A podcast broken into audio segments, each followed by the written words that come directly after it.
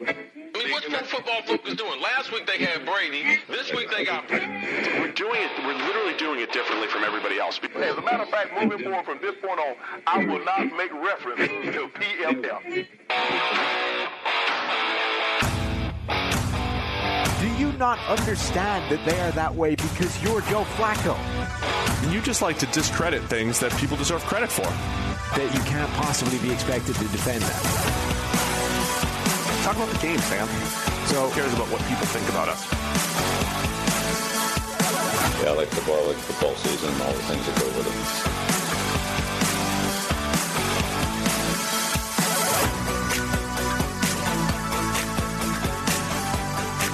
it. Welcome into the PFF NFL podcast. Happy draft week to all of our viewers and all of our listeners, Sam.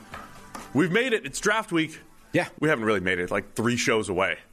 Well, it's draft week. It is we draft haven't week. made draft yet. That's still a few days away. As always, I could just use one more week. Just one more week of buzz and hype and prep.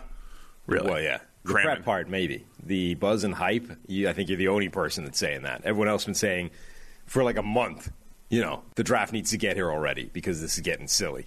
It is. And uh, look, there's there's been movement. There's movement in the betting lines at the top of the draft. The betting lines. Yeah. Okay. Yeah.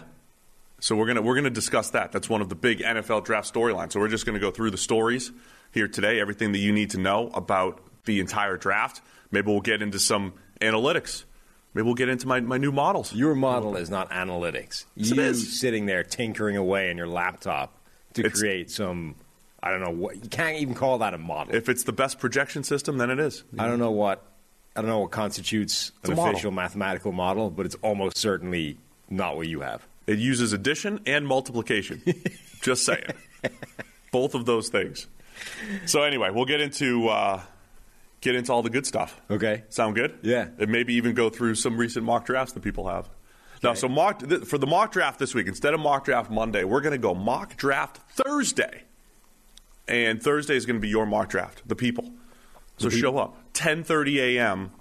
Eastern Time Thursday, our live show here on YouTube. We're not going to have a dedicated picker per team. I just want I just want millions of people in the chat. Just want people. and we'll and we'll uh, we'll vote it out. Sound Yeah. good? Uh-huh. So that'll be our final mock draft. So uh, that's what we're going to do here this week. Here's a little uh, schedule reset. Okay, regular schedule of Monday, Wednesday, Thursday is our live mock draft. Thursday night, of course, is the draft. Our plan is to go live until someone tells us otherwise. Our plan is to go live right after round one. Because we do have a live draft show of which you and I said, you know what? Don't put us on the live draft show, round one. Hmm. We want to represent the PFF NFL podcast. Yeah. Right? So we're going to be in the dark room, Studio B. I assume there'll be a light there. There'll be some lights there. Yeah. Not, but the good news is the lights aren't as bright there. That's true. Less shine for you. less shine in the head. Yeah. So we're going to be in Studio B. I mean, what you gain in the less shine in the head, you lose on the weird setting where you're sitting like a foot away from me and look like you're, you know, Andre the Giant. Oh yeah, we're going to have to do something with perspective. Yeah. You're going to have to sit a little. We're going to have to stagger it. Uh-huh. Yeah. But it's a tra- like it's a small room. There's not a lot of room to play with perspective. I know that's true. I think Here plus- is a lot of real estate to screw around with uh, forced perspective. because it's draft night too. I want to have like all the all the laptops and computers. I want to have all the make it a draft room like you know. Oh yeah, So we'll see. Maybe we'll bring the desktop in. And, pull down one of uh, Rick's whiteboards. yes, get a Throw it up. whiteboard going. Um, I didn't call Ruby's about That's a shame. you know setting us up there. Maybe another time. So anyway, we're going to be in uh, Studio B recording reactions to all of the uh, round one stuff. So all that stuff will be up on YouTube right after that. But we do have the live show. Uh, yeah, here on the YouTube channel. The big guy, Cris Collinsworth, going to be there. Draft expert Mike Renner. It's going to be great. So check out the draft, the live draft show this week, and then podcast wise, we're going to go live right after round one Yep. and then we will be recapping, as we always do, division by division, all throughout next week. Probably a four-show week next week, and then everybody goes on vacation. Then the season's over, Nice. and that's it. So soon? Didn't we take a whole week off last year? Didn't we do like a, a one-week sabbatical last year at one point? On this pod? Yeah, I, think we did. I think we took a week, Wow. either last year or the, maybe it was the year before. That seems lazy of us. No, I think you know, it was a it was a recharge your batteries. Yeah? Yeah, Okay. what we did. Uh, we will also, at some point during this week, I will find time to record the Jackson Mahomes TikTok dance because I need to use the green screen over there to to set it up. Uh, I have one part of the outfit for this thing still arriving. Apparently, skinny jeans were a necessity for this. Oh, really? So I've had to buy my first, only, and last pair of skinny jeans for this thing. You know, a good. You know, when you're when you are doing something like this, you do get the most bang for your buck when you don't just wear something once. You know, it is important to maybe No, no, no, no. There's not a- carry that forward. Not a chance in hell life. I will ever be wearing the skinny jeans again. By the way, also, when you're buying skinny jeans, like, what size? Do you, it, there was the guesswork involved because you don't want to. You can't. Do they size them skinny for the right size, or do you have to just do? Do you just size down? I don't, you can't like just guess and say, all right, what I usually wear is this, so let's let's get some regular waisted jeans, but they're skinny size. Because if, you're if you're slightly too small, you're not even close to getting into those things. Yeah, when you just put weight on like I do, all jeans are skinny jeans, so it's good. you know, you can. You can Anyway, so the skinny jeans, the Chiefs thing, that I'm going to borrow Austin's chain. It'll be perfect, and then we just got I just got to learn the dance because it turns out it's more complicated than I gave it credit for. just have to learn the dance. Yeah, and then sometime during this week, we'll uh, I'll grab Tyler on the green screen and we'll we'll do the TikTok dance, and then we're on to baseball again. Congrats. So you won. You got to the 2500. Yeah, uh, it's over that now. Somebody else threw another fifty in there. Wow. I got over a thousand. Nice, So that was good. but now we're on to baseball again, We're on to baseball, which means we get to see how fast they pitch. And it's almost the one year anniversary of me uh, well, starting this thing with me picking my hair out. We had the Fro Show. True. About a year ago at all this. Yeah, I can't wait to see you pitch. I haven't done the tally recently, but we just added what another three three and a half grand to it. Yeah. It's moving. We appreciate everybody for getting in here. People are already asking for your pineapple shirt, but that's on the daily, Yeah, yeah. which made, you know, you changed since the daily, which was already posted. So you know we're, what I'm saying? we're at about 18 grand now. Wow. Impressive. Thank in- you, in a year. all PFF NFL podcast listeners and viewers. And when we first started that, charitable the target donations. the target was 10 grand Yeah. in 12 months. We did like 18 essentially. And here it is. And we still have we still have the second baseball to go. All right, let's get into the show, Sam. PFF NFL podcast is sponsored by the Western and Southern Financial Group. While you focus on your roster moves, Western and Southern helps advance your money moves. Buying your first home, planning to start a family, wondering how to make your money grow? Western and Southern's playbook of life insurance, investment, and retirement solutions helps you rest assured on game day or on draft night. That's right. Western and Southern, Southern can help you rest assured on draft night this week. Team up to understand needs and address goals with a game plan built just for you. Get started at westernsouthern.com slash PFF. All right, let's go through. Uh, let us know in the chat here too. What are what are you wondering about? Biggest NFL draft storylines. We'll be a little interactive with our YouTube friends here. What are you looking forward to? Ask your questions right there in the YouTube chat because we can be a little more interactive here on a Monday morning. But we're going to start with Travon Walker. Multiple, multiple sources have him now the betting favorite to go number one overall. Travon Walker, Georgia, edge defender. Look, every time we get to draft week, Sam, it feels like we have discussed the same thing over and over and over again. And maybe we're going to rehash it again here. But Travon Walker moving up above Aidan Hutchinson for number one. Before we get into what my model says, Your model. my math. What are your thoughts on Travon Walker, number one potentially to the Jacksonville Jaguars this week? Yeah, I mean we've covered this a lot on the podcast already. Uh, number one is crazy. It's it's just nuts, madness. Makes no sense. Madness. None. Even. to put him number one, you have to say arm length matters above all else for defensive ends, for edge rushers. I don't know. I don't know what your model says, Steve, but to me, there's more to it than that. You know, uh, and even though Aidan Hutchinson has weirdly short arms for a dude that's six foot seven, he's kind of shown that it doesn't matter. You know, he's got quite a lot of tape of him still successfully rushing the passer with his teeny little T Rex arms. At which point, we should probably conclude that it's unlikely to suddenly become a massive problem at the next level. I do acknowledge that the competition is going to go up, that it gets more challenging, et cetera, et cetera. But he's posted like elite level grades with the stumpy little arms. He's good against the run. He's good rushing the passer. He's really athletic, which is the thing I think that seems to slip under the radar here. We look at Travon Walker and we're like, oh, that guy's a freak athlete. Hutchinson is also kind of a freak athlete, just a freak athlete with stumpy arms. Like he ran a three cone that was nuts. That's really important for being a high level edge rusher. So I get the argument to say that Travon Walker is this, you know, perfect physical construct a defensive end in a lab type of body and athleticism mix, and therefore you put him above guys like Karlaftis and Jermaine Johnson and maybe even Kayvon Thibodeaux. But the argument disappears when you start to talk about Hutchinson because Hutchinson almost matches him in athleticism. What you're just missing is essentially is the arm length. So you're saying that the difference between these two guys is one guy's got long arms and the other one hasn't. On the other hand, you're offsetting that by the fact that the guy with the arms has no history of pass rush, and you're starting that from scratch, and the other guy has a pretty extensive history of being like a very high level pass rusher. I, I think you're missing it a little bit. I think you're boiling it down too much just to the arm length thing. I mean, look, there, there are enough people out there saying, ah, Trent Baalke, you know, Jack, Jack's GM, Baalke doesn't really like guys, you know, defensive ends with sub 33 inch arms or short arms in general or whatever it is. But the Travon Walker excitement is the total workout numbers. It is the total body of his workout. And I, I, I get it. Like I understand this stuff, Sam. I understand like where people could get really excited about him as a prospect because we really haven't seen those workout numbers. We just did um, the NFL Draft Comp Show last week. It was. Um, did we have one for Travon Walker on that? No, we didn't. So hang on, just to just to set this to, to set the table. Um, Aidan Hutchinson has a faster three cone time by quite a margin, actually, over Travon Walker. Short shuttle, Aidan Hutchinson is faster again by 0.17. Uh, broad jump, Trayvon Walker wins by four inches. They have the same vertical.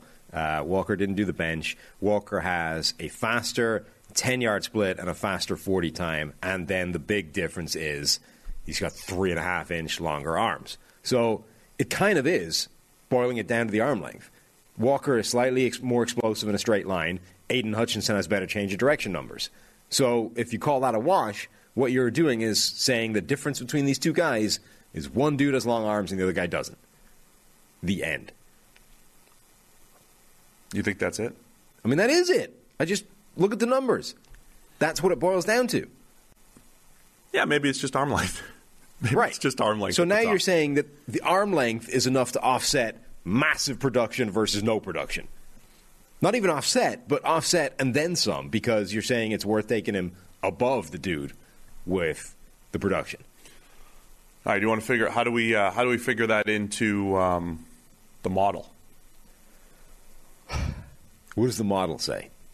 I'm just saying I was playing around with some PFF data Uh-huh. and projecting projecting players this weekend, and I think we think we've got some good insights here. Okay. All right, so here's why Aidan Hutchinson should be the number one overall player, and if this news is true that Travon Walker is going to go number one, Detroit Lions become the biggest winners Yeah. in the NFL draft. So all I did, I, I looked at all of the PFF, a bunch of the PFF metrics, using wins above average and pass rush grade and run defense grade and all these different things. Weighted how well they translate at the next level. I pointed everything toward WAR, wins above replacement at the NFL level. Why is that? Because even though we, it's our own homespun number, Dr. Eric Eager has done a great job at creating a number that leads to actual wins on the field. Teams that have more WAR on their team win more football games. Bottom line. And this isn't like, you know, if you win the turnover battle, you're going to win more games. This is some this is prescriptive, not descriptive, right? You can go into a season and say we're projected to have more war, we're probably going to win more games over time. So what points to war the best? And I looked at all of the production metrics and then all of the workout metrics too. So right, I mean this is part of this discussion, Sam. If you just get into, well, what about what what about this one number, arm length? It, it, you're, you're missing the entire point if you're just focused on this one thing. And if you do studies even through the lens of all edges with this type of arm length do Y, whatever it is, you're still missing the point here. So I, put, I, I threw all that into the model mm-hmm. here, Sam, using multiplication and addition, and then said, okay, how well does this work over? It, it's pretty good. It works pretty well at projecting war when you roll it all in. And then I looked back historically at who the top players would be. Here's what the model says. It's the model. That's what the model says. Nick Bosa, Chase Young, TJ Watt, who we were low on at the time, Joey Bosa, Myles Garrett. That's the top five. Yeah. All right. And then I looked, okay, so all of these players, and I, so I looked at war per season at the NFL level. All of these guys have become elite players in war per season at Edge. Then we get Trey Flowers, another guy, fourth rounder that we hit on. Um, then we get an outlier, Curtis Weaver from Boise State. I got to go check the maths on that one. Curtis Weaver was good in college. He was a good college player. Missed on him. He went in the fifth round. There was there were issues there. Montez Sweat was next out of Mississippi State, first round pick. He's become a high end player at the NFL level, high end, just below elite as far as WAR goes.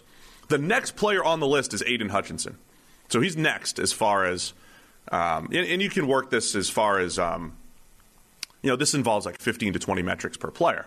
Right, some players like Chase Young didn't work out on a bunch of stuff, so depending on how you view it, he's a little bit lower. But either way, Aidan Hutchinson's up there other guys that were up there that have turned out to be pretty. Shaq Lawson, bit of a miss. He's been average. Ogbo Okoronkwo, bit of a miss there. Frank Clark's been good overall until he got to Kansas City. Maxx Crosby is on this list, who just hit the elite barrier. Uh, so a lot of the the hits are at the top of this list using production and then measurables. There aren't a lot of high end or elite players that didn't really fit the bill here. You know what I'm saying? Like there aren't a lot of guys who at the close to the bottom here. Arik Armstead is a weird one because he was an interior player, so the model doesn't like him. But he became an edge at the next level, and he's he's been one of the better edges coming out. So, Aidan, Hutchins, Aidan, Aidan Hutchinson's up there. There's a couple other guys in this draft class that we can get to. Um, but this, but what I what I tried to do here, I know other people have done it probably better than I have. But take the production and the measurables throw them all in there, weigh them properly, and it, it might be simple maths, but it's the type it's the type of thing that just at least gets you in the ballpark of okay, if you if you do this in a whole bunch of different ways and it keeps pointing to the same names and it points to names that have uh, other names that have been really good over time outside of a few outliers, there's always going to be outliers. Then I think it's a pretty good number. And this was uh, more confirmation for me that Aidan Hutchinson should be the pick at number one, and that you're completely overthinking the arm length or whatever other measurables are thrown in here. Where does it have Travon Walker? All right, let's find Travon Walker. Well, that's not good. You have to search for him. I'm scrolling down. So edge model. Just scroll over here. Where's his? No- oh, geez, we're in the wrong page here. No, he's here. Yeah, he is amongst the likes. So this is product. It, it factors in all the workout stuff other players who were similar to him in the same range. Joe Tryon, last year's first round pick. Uh, Tryon, Tryon, he's in his Tryon in this in this old spreadsheet. Yeah, yeah. Tryon Shoyinski. Shoyinka. Um, Shoyinka. Shoyinski. So, what?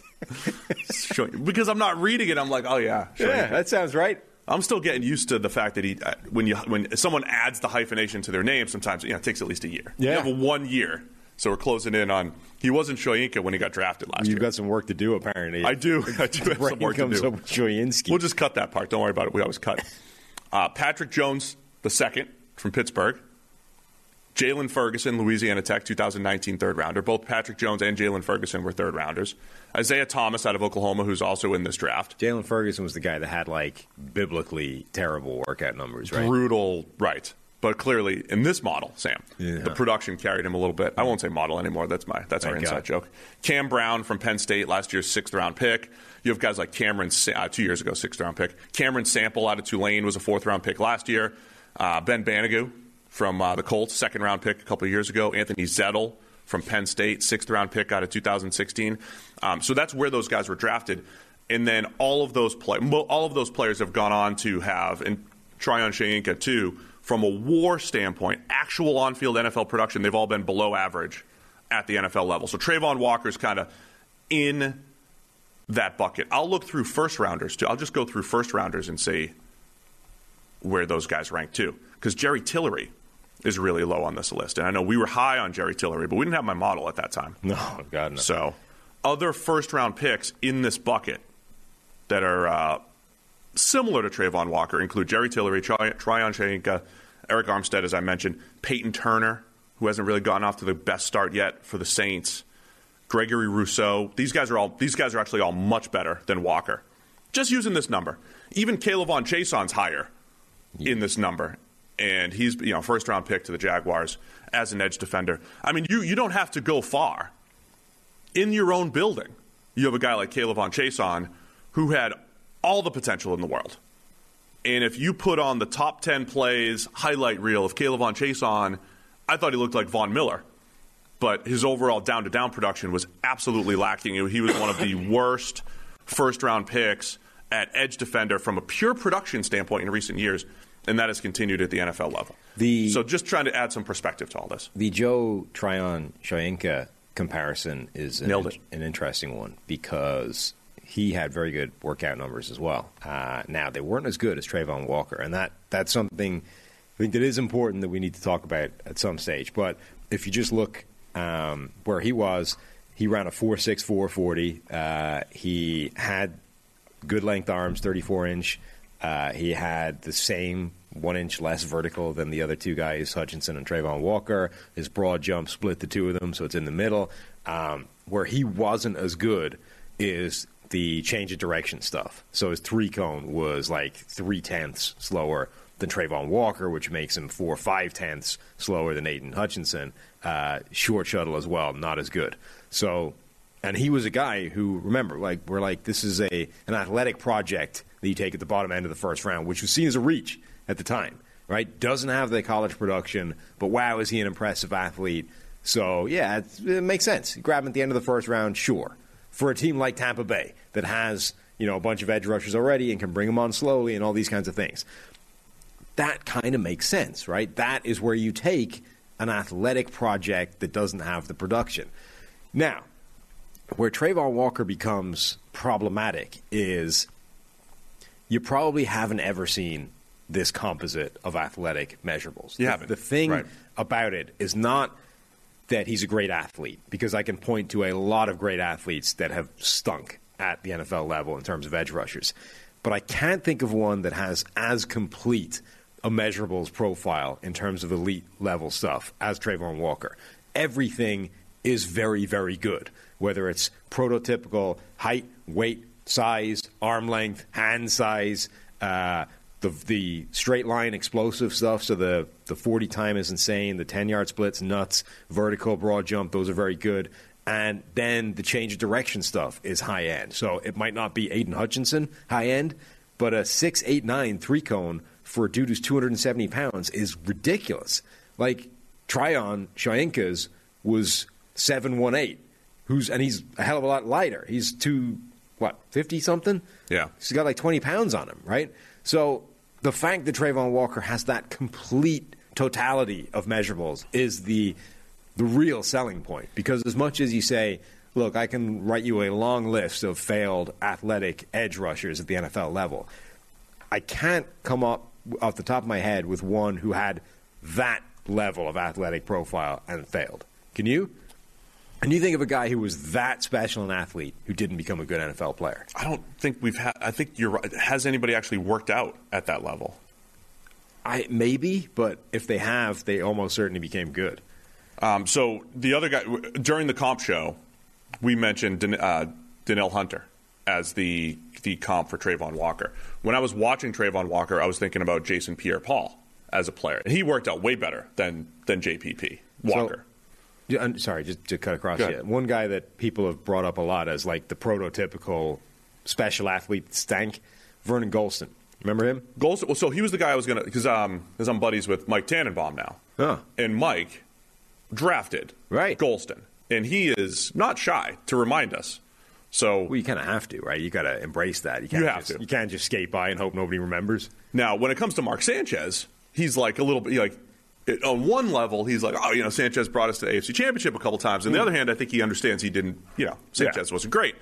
Um, but they're buddies too. You know, Mark's, you know, sometimes in our conversation, so you can't trash the guy too much. Gholston's not in any of our conversations, so he gets trashed quite often. So I'm very familiar with Vernon Gholston, and that was the same thing in 2006, So, yeah, for those that aren't, 2008 draft, 2008. Sorry, number one, first round, number six overall pick from Ohio State. Now he is the poster child of a dude that had insane workout numbers. Six foot three, 266 pounds, ran a four five eight forty with a 1.53 split. That's that's pretty crazy.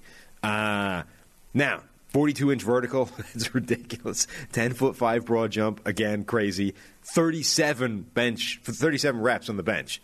Those are all higher than either Aidan Hutchinson or Travon Walker. Those are legitimately crazy times. Now, where Vernon Gholston falls down is the change of direction stuff. So three cone was seven one two, which is not bad, but it's not it's not Travon Walker and it's certainly not Aidan Hutchinson. Short shuttle, same thing, four four. So again, it's it's it's right there, but it's it's got that missing piece, right? The whole point about Walker is there's no missing piece. There's nothing you can point to in that overall, you know, measurable profile where you say, ah, this one's this one's not quite as good as the rest. what if- what if I what if I turn it this way? What if this is the draft to take the shot on Travon Walker? What if this is the draft because look, I said, you know, Hutchinson's high. No matter how you break down Hutchinson, maybe he's how high. you're the Jags? What's that? Isn't that just how you're the Jags? Maybe. Like the whole point is you keep making these picks. You But keep I don't- getting the look, Caleb on Chasons and you draft the uh, the Florida C.J. Henderson. Yeah, yeah. Like you're the team that keeps rolling the dice, trying to hit the the long shot, right? You're the guy at the the horse racing track who's like, no, we keep betting on the long shot because when it comes in, that's party time, right? When the thousand to one shot pays off, now we get to go to Vegas. It's like, yeah, but you just burned a Vegas amount of money betting on the long shot the whole way. Just take the safe bet. Bet on the favorite every time and you'll win. I don't mind trying to hit home runs. I just don't know if people I don't know if those are being evaluated properly. What's what's actually a home run? What's actually safe? But- and then I always say diversify, right? And the Jags have not Diversified. Diversified I think a big recently. and particularly I think a big part of when you're picking number one in the draft, and when you're picking number one in the draft a lot, it's for a reason, right? And you're not going to get it all back with one swing. So start chipping away at it and just get building blocks. Get guys that may have a defined ceiling. Remember, this was the this was the narrative on Joey Bosa, right? Oh, Joey Bosa's maxed out. He's not a special talent. Like his he's he's as good as he's ever going to be. You're like, okay, but that's Pro Bowl caliber. Like right now, you do nothing to him except open the box, take off the ribbon. You have a Pro Bowl player right now. Can he ever become, you know, an All Pro or a Hall of Famer? Maybe not. But if he doesn't, if all you're getting is a Pro Bowl, a perennial Pro Bowl player at that position, is that not quite a useful way of spending a, you know, a top five pick? Yes, yes, it is. Because the alternative is you draft a guy like K'Lavon Chaisson or whoever, you you know, you swing the the, the bat at a, a special talent and you miss. So just take a safe dude. Stop swinging for the fences and just grab the guy that will be good. And by safe, we mean like, hey, look, all the numbers point to this. I want to bring up Danielle Hunter because he's the guy we've used as a comp for Travon But also, Walker. all the numbers point to it, and and because of the profile, like I think there's a very small chance that Aidan Hutchinson is not good Sure. at Yeah. the next level. Now, again, where, how good, you know, just quali- solid at I have- starter, a Pro Bowler, All Pro, Hall of Famer, like where in that spectrum up for debate. But I think at the very minimum, you are talking about a guy that will be solid at the next level. How about this? If you truly want to hit a home run in this draft, draft Derek Stingley. Sure. That's th- that's the biggest home run play. Yeah. Would be Stingley. Or like a, I mean, yeah, uh, Derek Stingley or a wide receiver. Like if if that's your strategy, that we need to we need to do something that will completely transform this roster in one move. Edge rusher is not the guy. Cornerback or receiver or something that we've shown has a much greater effect of moving the needle is, and that's not even in the conversation. I want to look at Hunter really quick, just because he's he's the guy we've used as a proxy for Travon Walker. Um, Yeah. Just to remind people, Dan- uh, Danielle Hunter came out. We had one year of college data on him. It was the 2015 draft. He won the third round, by the way. He did. Hunter had an incredible athletic profile. yes. And Would you like some numbers to that? Yeah, that let's, let's describe Hunter's and, and put them. Do you have a Walker side by side? Oh, I do. Oh, you're the best. I got it. So go slow because it's you know tough to just Gotcha, inject. gotcha. You know, Now, take in numbers here. the big difference between the two guys was Travon Walker has like 20 pounds on Danielle Hunter. Sure. Now, how useful 20 pounds is when you're already an elite athlete and a big enough edge rusher, up, again, up for debate, but that's worth pointing out there. Uh, he also has arms that are an inch longer. But, you know, Danielle Hunter, 34 inch arms, longer than Joe Tryon Shoyinka's, two inches longer than Aidan Hutchinson's. Uh, 40 yard dash, 457. Really fast for Danielle Hunter. Slower than Travon Walker, but fast. Uh, 10 yard split, 157, which is faster splits Aidan Hutchinson and Travon Walker. Uh, 25 reps of the bench press, whatever. 37 inch vertical, that's one inch higher than Hutchinson and Walker. Uh, broad jump, 1010, which is crazy. 1010 is seven inches further than Travon Walker and a solid foot more than Aidan Hutchinson. Uh, short shuttle and three cone. Three cone, 695, so we get under the seven second barrier, which is pretty good. Uh, slower than Travon Walker by about six one hundredths of a second. And short shuttle, uh, 435, almost exactly the same as Travon Walker, but slower than Hutchinson. What I'm hearing is Hunter had the burst between the jumps and the 10 yards. I mean, he might be the best, closest. best burst. He might ha- he might be the closest analog in terms of the complete composite. He's Yes. got insane explosiveness and and linear burst, but he also has enough uh, change of direction and bend to make to put pretty good three cone and short shuttle times. so now I want to go back to the multi- multiplication and addition that I did. The model. the model. Um, with all that said, Danielle Hunter's on-field profile that year at LSU, outstanding run defender, run stop percentage. I mean, dude, I remember writing him up. He's you know wrong arm in the puller, Sam. I love when a dude wrong arms the puller as an edge defender. Doesn't matter if you know what that means or not. But the guy knew how to play the run, and, and we graded him as such. But his pass rush production was unbel- like what three percent pressure rate or something ridiculous, right? Horrible. I mean, Danielle, Danielle Hunter, from a pure pass rush win percentage standpoint, looked like he had no shot at the NFL level, right? And clearly he's become one of the better edge defenders in the NFL.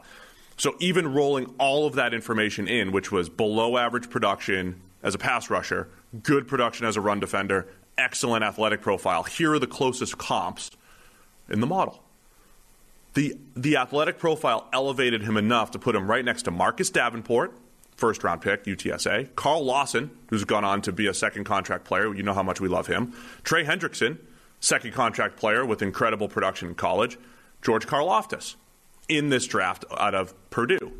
Um, all of those guys are similar players. Odafe Oweh's in this mix here. Um, Marcus Golden from Missouri in this mix, guy that's gone on to a, a solid career, right?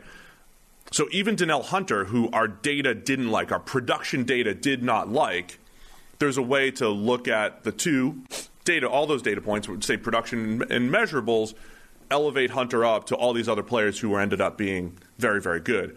And this is far higher than where Travon Walker ranks on this in, on this entire list. The I mean Ben Stockwell made the point to me. He's like, you know, Danielle Hunter's the guy everybody comped him to. Danielle Hunter went in like the 80s. He was like a third round pick, and that's where those players are supposed to go, right? Um, the difference, though, between Travon Walker and Danielle Hunter, other than 20 pounds, is there isn't any scheme that explains why Danielle Hunter was unproductive in college, right? When you looked at his tape, it wasn't like, oh, I see. He's being asked to do this specific thing, which doesn't let him pin his ears back and go rush the passer and you know be productive. It's like no, he just he just wasn't productive. There was just no production there. When you watch Georgia tape, it is a defense that I don't want to say hamstrings the. So this is the thing, right? It's it's a delicate balancing line between understanding and acknowledging what that defense did in terms of putting players in a position to make the defense better, not necessarily make themselves look better, and also acknowledging the fact that like Jalen Carter is still able to look like an all pro like human wrecking machine in there, right? Like it's not it's not like this defense completely just puts everybody in a box and and doesn't allow them make plays because that isn't what happens here. So there is definitely an element when you watch this. Uh, one, he's lining up inside a ton. Like head up over tackles or even inside the tackles. He's not playing as a pure edge rusher the way Aidan Hutchinson or, or, these other guys are. So that immediately is taking a bunch of plays off the table where he's in space against an offensive tackle or a tight end and you know making plays around the edge. Number two, there's also a ton of plays where he's simply playing the run first. And even when you watch like his pressure reel, most of them, I would say, if not a good portion of them, are they're like converted run plays, right? It's he's reading the mesh point, and once he realizes it's a pass play, he's shedding the block and then trying to make a play, either with power or just trying to get rid of the guy and, and getting through a gap. So it's not the same as just pin your ears back and go rush around the edge. Now, he does have those plays as well, obviously. There are plays where he does try and rush the passer, and those are the problem because on those plays, he's unproductive. So I think it's, you have to acknowledge that Travon Walker's college production is definitely affected by the defense at Georgia and the fact that they he was part of a he was a cog in the machine rather than like the focus of the machine. But it doesn't again, like the whole point it doesn't get you all the way there. It gets you a bit of the way and I would say that's like if Danielle Hunter was a third round pick because he was completely unproductive. I would say that there's an argument that Travon Walker, given a comparable athletic profile, bigger, um, and the fact that you can explain away some of that lack of production with uh, the scheme, I would say that at least jumps him to the point where you're now in the Tryon Shoyinka range of well now we're at like low end first round. You would still take him as, in the first round and take Yeah. that take that chance. There's it- just I- more risk yes. at the top. But And I look, he might he could pan out like Hunter did. right, but I don't understand. We're just trying to mitigate risk. given all the data points we have and the fact that that scheme doesn't get you all the way there, I genuinely don't understand what takes him from, you know, mid to low first round pick to number one overall. Nothing- I- That's look- just a it's a leap that I can't make sense of. Nothing is set in stone. Projecting football players is not easy. I'm just trying to paint a picture of how to maybe value some of these prospects, right? And Yeah. with other players that we have been low on because of low PFF production grades, including Danielle, uh, Hunter, including Rashan Gary. Just for perspective, like Gary ranks pretty high in this in this breakdown here. Yeah, Um, I mean, so he, Walker is like a completely different level of unproductive. That's the thing. Like even comparing him to unproductive athletic college pass rushers, he's off the scale at the bottom end, which the scheme only get again. The scheme only gets you part of the way towards explaining. So my overall point with all this, the bottom line is, I don't think there is a single uh, data backed argument to take Travon Walker number one overall. Even in this draft, where you're saying this draft might not be full of a lot of top 10 caliber talents, like the strength of this draft is picks 10 through 60. You know, it's not 1 through 10. So even in that like baseline of this is an unusual top 10, I still can't see an argument to put Travon Walker number one that's backed with any kind of data. What it is is looking at him in shorts and saying, "Wow, like Imagine. that, that guy's going to be amazing." imagine what this could become. Look, there's no there's no guarantee that Travon Walker is going to be a quality pickup in the NFL draft. But the only true guaranteed quality pickup this season is Manscaped, the leaders in below the waist grooming. With Manscaped Performance Package 4.0, your skill position will be sleek and smooth enough for a sub 4340. Support us and head to manscaped.com. Use the exclusive code PFF at checkout for 20% off plus free shipping.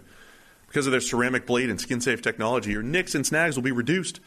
In the season of trimming the roster, Manscaped will make sure you're cutting the right players and not any important pieces to your D.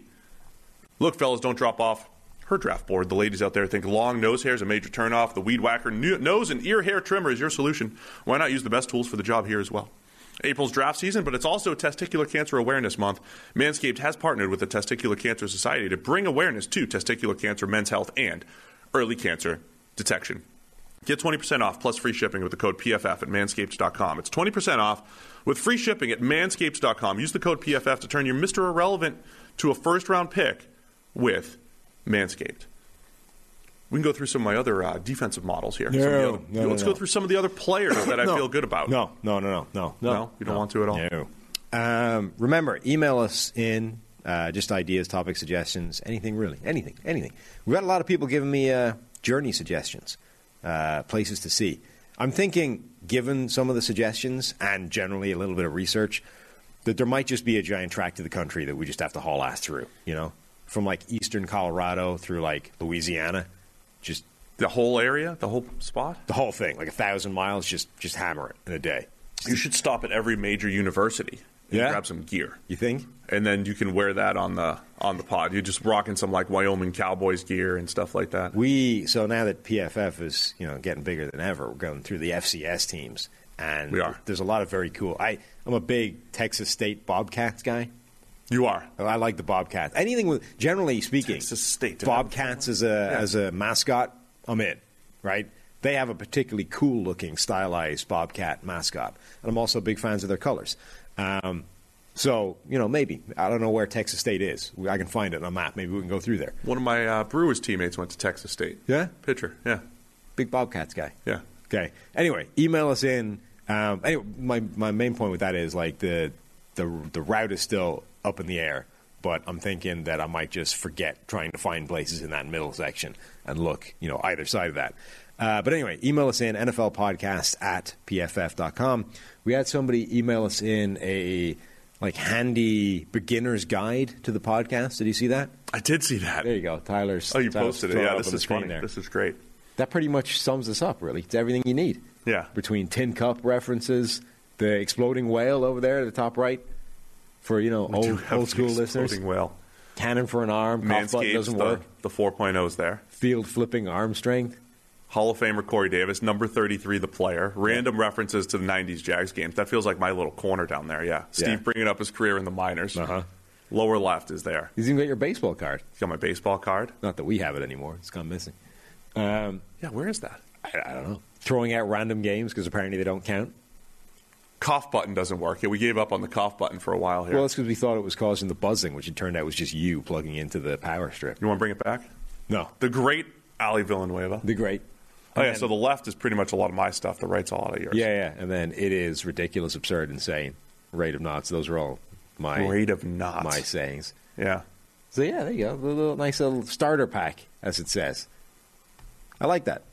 You know, you could email us in graphics. It's it's not it's not compulsory. Ideas, just That's what- topics generally. Back when we were in like the the podcast Nook, Yeah. remember? We used to get a lot of Got all kinds of crap that we had. Yeah. Paste. I wonder if those are still there. a lot of graphics. Have we shouted out by the way that we did have an Antarctic listen? I we did so, have a yeah. download from Antarctica. I think so. Probably have five times already, but I, but it's that important. We should shout it out again. Thank you for we've reached all seven continents. We knew there'd be somebody. Yeah. There had to be. Yeah. There's enough people going on research down there that must listen to podcasts. We had somebody at the tip of South America that one time yeah. that said he was close. right. And then there was somebody that was just like passing through Antarctica. It doesn't live there, obviously. Passing through Antarctica, you know, firing up the pod. Yeah. It's impressive. Perfect. Nailed it. So now the Penguins can know about our NFL draft takes. The Penguins. Yeah. Uh huh. Okay. Penguins down on Antarctica too, or just the North Pole? What? What? I think they're only the South Pole, aren't they? I don't think you get penguins in the North. North Pole too, right? Oh, is it just Antarctica? I, yeah. I don't know. I just watched like the Steve the Penguin thing with the kids. That was Yeah. Antarctica, yeah, not the North. Yeah, are they in the North Pole too? I don't Let us know so. But if I'm they not, are. I'm not. So the Penguins, fait no. with that's penguins. right. That was that was Antarctica. That's where they that is where they filmed it. Um, it right. looks nice through video. It doesn't feel as cold. I mean, it, yeah. I'm sure it's nice to look at. You just don't want to be freezing your nuts off there for too long. No, no, you don't. Yeah. But you know, with Manscaped, I know. You that could- would've been- that would have been a good segue. you could groom outside. Just saying. Don't freeze It's- off. It's snowproof. Trim them. it's snowproof. what el- where else you want to go here? Draft week, Sam. trades. So, what trades are we going to see? Because we've been doing this whole mock draft process essentially without trades. Yeah. You know, it's too complicated. Let's just pick for the teams that are going to be there. Uh, we've seen some movement already. Obviously, New Orleans trading into this first round again, getting a second first round pick. Philadelphia trading one of their firsts to next year. What else are we going to see now that we get we're getting towards the draft? What is what are the most likely trades that are actually going to manifest? Well, I'll answer that in a second. But Kadarius Toney, speaking of trades, Yeah. uh, supposedly the New York Giants are sh- are shopping him. They have five and seven. I wonder if the Giants, from a trading standpoint, What is his value? It's got to be like so. For, first round pick a year ago, you know, low enough first round pick, and everything negative that you hear about him is not good. You know, this is the kind of stuff that nobody wants to hitch their wagon to. he had such a weird year. Um, here's the. I want to get into Ka- Kadarius Toney, but my point was going to be: Would the Giants be in the Deebo Samuel sweepstakes because they're trying to trade Toney? They have picks five and seven, so they have potential value there. But Toney had just a just an odd rookie season because he goes at uh, pick 20. I think most people had him late first round. So just going at pick 20 was a little bit higher than maybe people expected. Urban Meyer was kicking himself. He would have taken him at 25. Which, by the way, at this point is like a negative against him, right? All right, Urban Meyer wanted you. Yeah. That's uh It's not. It, put it, it's not a ringing endorsement. there was that Jags didn't they have that like special YouTube draft show where they had all their um, rankings and all that stuff? Like they put that you could see all the prospect grades and all that stuff. Maybe we need to go back and take a look, Yeah. see what they. I'm just saying, you know, normally it would be have. like, oh, it's a good thing that an NFL head coach, you know, really wanted you and was bummed that you got taken like a pick or two before them. But now, when you see it's Urban Meyer and everything we've just learned about Urban Meyer over the last 12 months, it's like that's, if anything, it's a negative. Yeah. So anyway, with Toney in in camp, there was like all these reports with the Giants. It was like 12 days into camp. It's like, well, Kadarius Toney just fought, caught his first pass or whatever, whatever it was. It was ridiculous. Like he wasn't doing anything in training camp. He was injured. He was banged up. Everything was bad. Then week four happens, but really week five happens, and he goes 10 catches for 189 against the Cowboys Yeah. and he looked ridiculous. It was like, I mean, this is like the when the Travon Walker discussion, right? It's like you're buying into this vision of what this guy could be.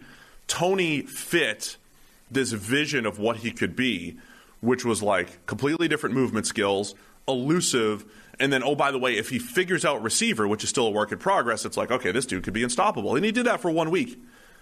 And then, you know, the production was never really there again, more injuries. So he had 10 catches and 189 in one game. Finished the season with 39 catches for 420 yards. So he was a one game absolute wonder. But boy, did it look incredible. Yeah. A quarter of his catches and almost half of his yardage came in one game. And that one game looked crazy. Um, so you have a guy who's who had kind of weird. Remember when uh, this is, it's kind of like the Kayvon Thibodeaux stuff, right? It's Kadarius Toney was one of those guys last year who we decided to attack. We collectively, as like the draft community, decided to attack for like, oh, does he really love football enough? Or he's man's got like a rap album or something, right? And it was like, does he love football enough? So he had that. Then you get all the training camp stuff. You get the injury list. You get the fact that he was this had this weird college career where it took him until the senior season to break True. out and be dominant. Um, and you hear a lot about sort of attitude problems and, and issues within the building. And then all of a sudden, a new regime comes in, and almost immediately they're like, "Yeah, we're we're looking for, like we're looking to get rid of Tra- to Kadarius Toney." So that's gotta like that's not a, those are not things that a, t- a new team is looking for, right? So what is what is his value to anybody? Like they're certainly not obviously not getting a first back for him. They're probably not even getting a second back from him, are they? I don't know. I mean, my, my feeling with Kadarius Toney here is it, it's completely new regime with the Giants. I I assume most of this. I mean, some of it's based off what you're saying, like whatever they believe about Kadarius Toney off the field. But I would assume this group, uh, Joe Schoen coming over from the Buffalo Bills, probably had Toney as a late first or an early second, and feel like we valued him lower. Right? This was like the um, the kind of like the Jaguars trading C.J. Henderson. Well, Urban Meyer being a big part of that. Like, hey, I wasn't here when we drafted C.J. Henderson. Let's get rid of him. Um, so clearly not valuing Kadarius Toney the same way. It could, but I think they could get a second for him. I think teams would have been happy to take him late first, unless all that stuff you're saying really did have him off teams' boards. But I don't know if it would have, but we've had 12 months since then. Like whatever it was then. I'll had- just say, I think the one game, honestly, the one game against Dallas actually changed my perception of Toney. In that he could On that- on the field, in that he could get to this level. Because Right. other than that, it was like, is he more than a slot? Is he more than a gimmick player? He's very good at that stuff. But sometimes you get gimmick players and they don't get out of that role. Like Tyreek Hill went from gimmick player to superstar receiver Toney showed superstar receiver skills Yeah, in that yeah. one My- game, and I think that's at least still worth a second. on field, I have no problem with his first year. I don't think his lack of production was down to him, other than the injuries, which are not a which are you have to take into account. Um, but like we have heard multiple times from multiple different people about his sort of attitude and work ethic and this kind of stuff in the building. If you're an NFL team looking to bring him on, you're making calls and you're hearing a lot about that. And I would I would say that stuff is what torpedoes any kind of draft value for him or any kind of trade value. So I don't know if he's bringing back more than a third round pick. That's possible. I mean, look, I, this is the other interesting thing about. I, I'll answer your question at some point as mm, far as cool. the which trades. Do we do we overrate the actual picks sometime? Because I I think smart teams take advantage of these situations, right? A Kadarius Toney, one year after being valued as a first round player, could be on the market for a three. To your point, right? If that's true, um, it's kind of like you know the Patriots getting DeVante Parker for a three and you know half the salary, right? Those are smart. Those are smart, shrewd moves. As we're sitting here saying, "Hey, do you take Garrett Wilson? Do you take Chris Olave, Drake London, and all that stuff?" You can get first round caliber receivers, say, for for lower prices. And I wonder if this is just part of your wide receiver surplus, and if this is just a better way of just kind of like navigating the NFL landscape instead of um, just building directly through the draft. I guess. I wonder if the 49ers would have any interest in him and if he could be part of some kind of Deebo Samuel trade package. That, so that's exactly that's what made me think of it, right? So the Giants being there at five and seven, I, I think there's there's a it's very tempting, I think, for the Giants to fill an O line need and a pass rusher need, and they're good, right? And they're fine. Um, but it's also tempting to trade out into next year's draft, or you pounce on the Deebo Samuel stuff, and the fact that Kadarius they do have Kadarius Toney, and he's a weapon and tin cup reference and all that stuff. Give give Toney to to Kyle Shanahan, Toney and Aiyuk, I could definitely see uh, potential potential marriage there. To me, the Giants are one of the most uh, enticing candidates in the draft to trade out. One, because I think it makes a lot of sense to have another first round pick next year for them. Daniel Jones, I'm not sold that he can't be the guy. I think he's got potential, and in a better system, and with uh, with the new regime there with Brian Daboll, I think there's hope for Daniel Jones. But equally, at this point, you can't act like that will be the case. Like you have to start thinking about a contingency. So, yeah, it's like the Eagles with Jalen Hurts. Okay, let's give Jalen Hurts this thing, but let's be ready for a year's time if this whole if this blows up in our face. What's the what's the next move? What's the the change in direction? So for the Giants, it's like tailor made for that to be the case. We'll spend a, a top five pick on somebody this year, and then we'll trade next year for, for another first next year. And if Daniel Jones stinks this season, we have two first round picks, and we'll probably have a high draft pick with our own next year. We're like perfectly positioned to be a player for one of the top quarterbacks next year, who we desperately hope will be better than the group this year. So I think it makes all the sense in the world for the Giants to be looking to trade out. And secondly, that spot, number 10, I think is actually like where the value starts to show up in this draft. Sorry, number seven um, is actually where all the value starts to show up in this draft. Is that just getting towards the end of the top 10, that's where it starts to be. These are the real valuable players. And depending on what happens in those first few picks, an elite prospect, whether it's one of the top tackles, whether it's a, a Kayvon Thibodeaux, somebody like that, could easily slide the way to that spot and then enable the Giants to get out of that pick for somebody looking to come up.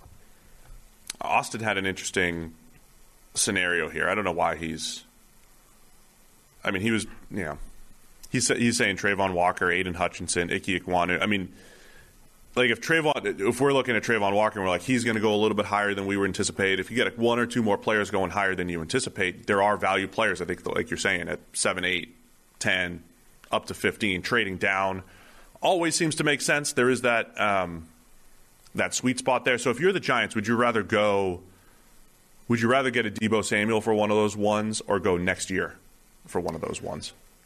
Uh, next year, I think. For the Giants, like they already have a ton of money tied up in that receiving core. Remember, they gave Kenny Golladay $72 million, whatever it was. Okay, some of that is Darius Toney, so you could potentially offset some of that. But I don't know that the Giants want to be pumping more money into that wide receiver room immediately until they figure out what the quarterback is. So if I'm the Giants, my optimum scenario is trading out of seven to just somebody looking to, to come up for a, a quality player, ideally one that you've already taken. Like if they end up gra- grabbing, you know, one of the top tackles at five, and then one of the other top tackles is available at seven, and that's the guy somebody wants to trade up for, jackpot. You trade into next year, you get as much as you can, and then you've really positioned yourself well for a year's time.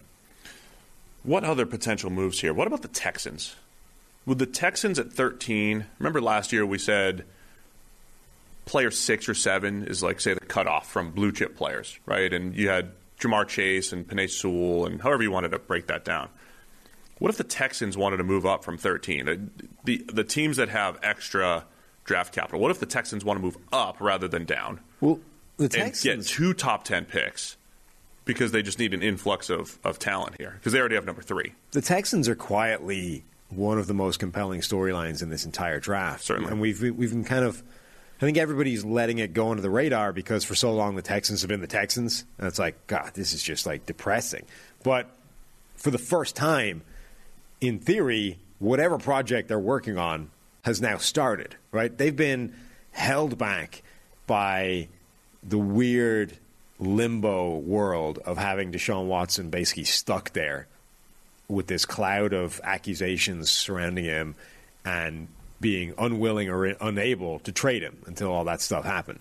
So if you're Nick Caserio and you're coming in there and you're like, well, we can't, like, we're expecting to have these three first round picks and all, whatever we're getting for Deshaun Watson, we can't do anything until that, right? So they've been literally the last 12 months, if not more, they've basically been treading water, just doing nothing, right? Like, let's bring in a bunch of these roster spots 35 through 50, right?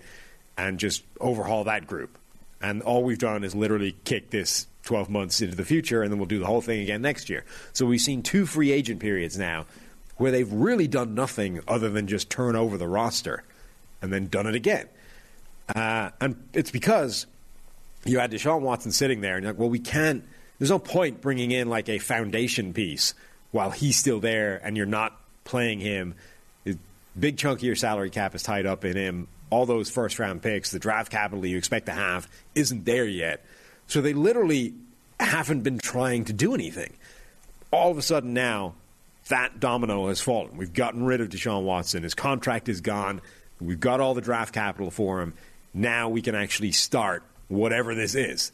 And remember, like Nick Caserio is coming from that New England Patriot system where you know he was involved in everything, and this is the Bill Belichick protege, I guess, that everybody's so excited to see. Like, what does he do in charge of his own franchise? And for the first like while, it's like, well, he's doing nothing because the Texans aren't even trying to improve right now. Now they should be. So now we get to see, okay, what is a guy who's eh, talked about as being extremely smart, who's been tied into like every aspect of the football program in two different franchises now. What does that guy do with a blank slate, a ton of capital to work with, and now two picks in the first 13? Like, where does he go? I am I am fascinated by what the Texans will do. And look, it it is it's Caserio coming from you know being with Belichick. And uh, are there any other between Belichick and the Patriots? I would say John Schneider and the Seahawks. Are there any other drafters who have just some of the most surprising, compelling, however you want to break it down, first round picks historically? I mean, trying to predict what Belichick's going to do, almost, you know, that's always, I mean, rarely works, right? Tough to do. Trying to pick what John Schneider is going to do is even more difficult, for good or bad, right? Remember when they drafted Bruce Irvin in the first round? Right. And nobody was talking about Bruce Irvin in the first round, right? Seattle had a very specific structure. Now, we haven't seen C- Seattle pick in the first round a ton. That makes nine really compelling to me, but then 13 with the Texans, right? Because I was was talking to a former GM the other day, talking a little bit about this draft strategy stuff and how if you are in like the 10 to 14 range or whatever, there is this tipping point generally that we always that we talk about a little bit. There is a tipping point where the difference between say 10 and 20 maybe isn't that different. So teams like to trade into the trade down into the 20s. I wonder if the Texans, who don't have impact players at 13, would actually want to go the other way and say, give us two top 10 picks. It, it probably, and I'm not saying quarterbacks either. This is a trade up for, you know, a Kyle Hamilton. You're going to come away with a, a tackle and a Kyle Hamilton or whatever it is, or or one of the or the top receiver that you want. I'm curious if the Texans at 13, which is kind of this no man's land, you can either wait for one of those players to fall, or you could go get a player. And so I think the Texans are one of the more compelling stories, and I could see them doing a lot more movement. I'm not saying I don't have any insight that they're going up. I just wonder if that's a spot where they would want more impact players. And it's also like what style of player are they looking for and what positions? Like where do you True. value certain spots? Um, and it's like we just ripped the Jags, or I ripped the Jags essentially for saying, look, they've been doing the same thing for years. They've been swinging for the fences, trying to find special when really what they need is to just hit some balls under the fairway and improve, just get better by getting a guaranteed upgrade somewhere.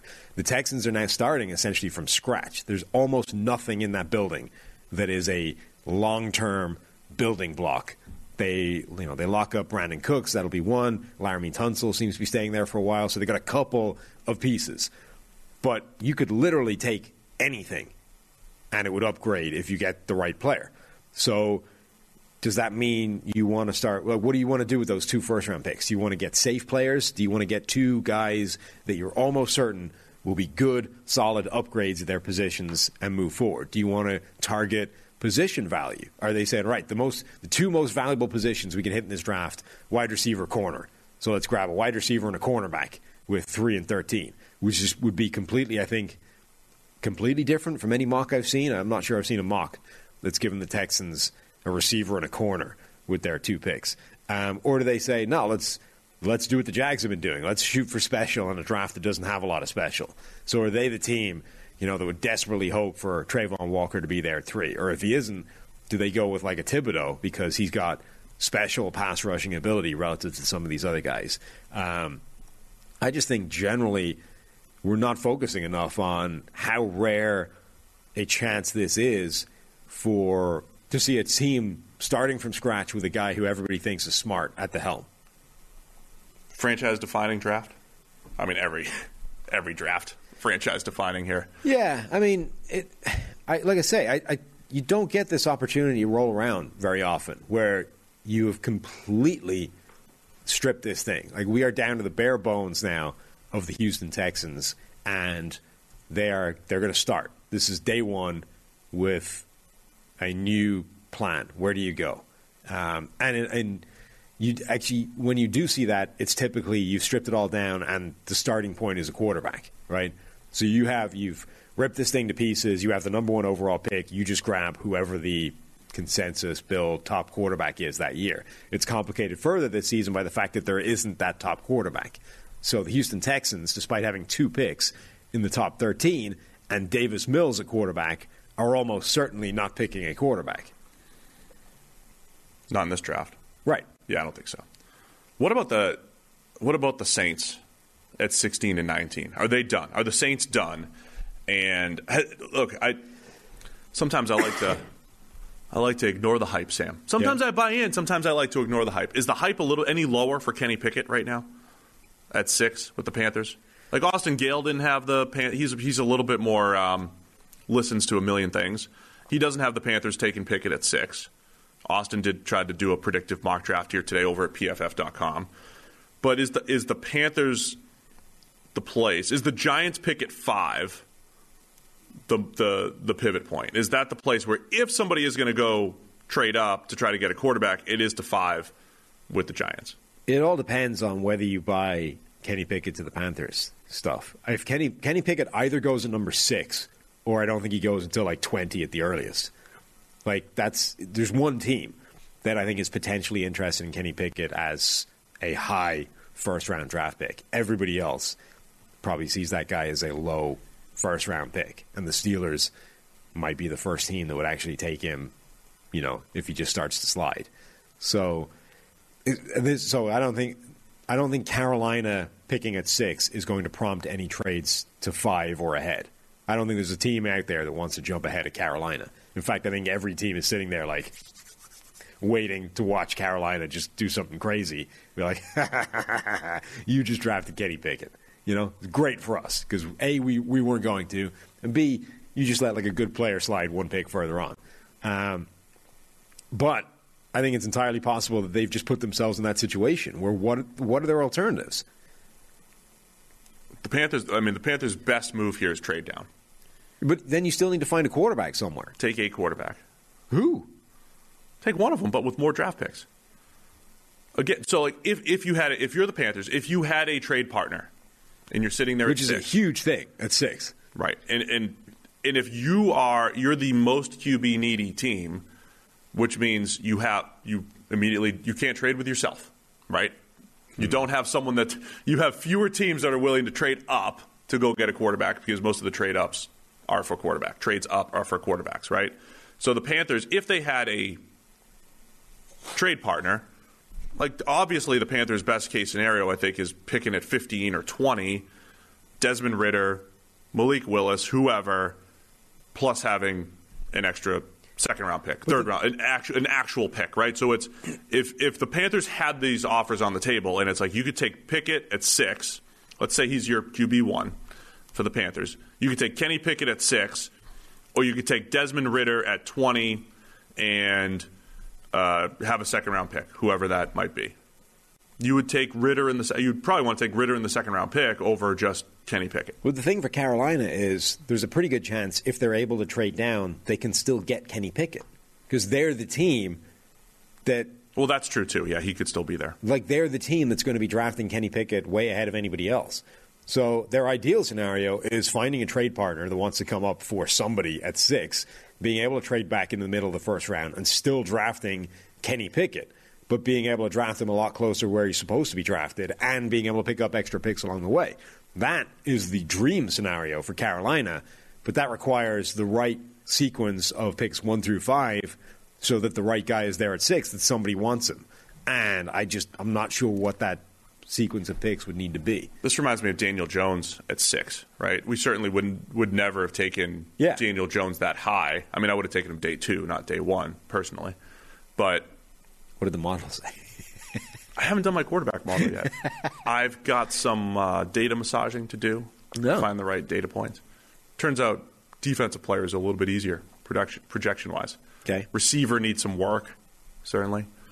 Uh, I think I think our offensive tackle stuff's pretty good. Offensive line stuff in general. You ready for the secondary model? No. Sauce Gardner. Get in on Sauce early. Okay, so yeah, Daniel Jones. I wouldn't have taken him that high, but you just you know the Giants liked him and they they took him at six. Yeah.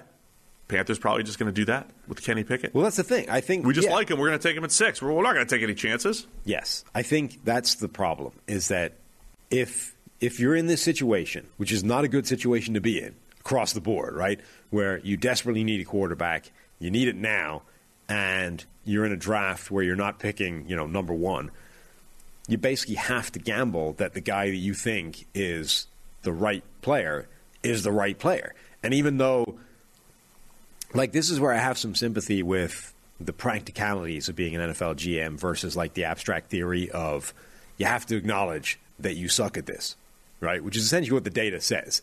The data says everybody's strike rate in the draft is like 30%. So your your immediate starting position should be nobody knows anything. Let's just maximize our ability to play the game. Which means if you're drafting, you should essentially say that our ability to pick the right quarterback is terrible. So let's just make sure we maximize the draft capital in addition to getting a quarterback, and it doesn't really matter which one, right?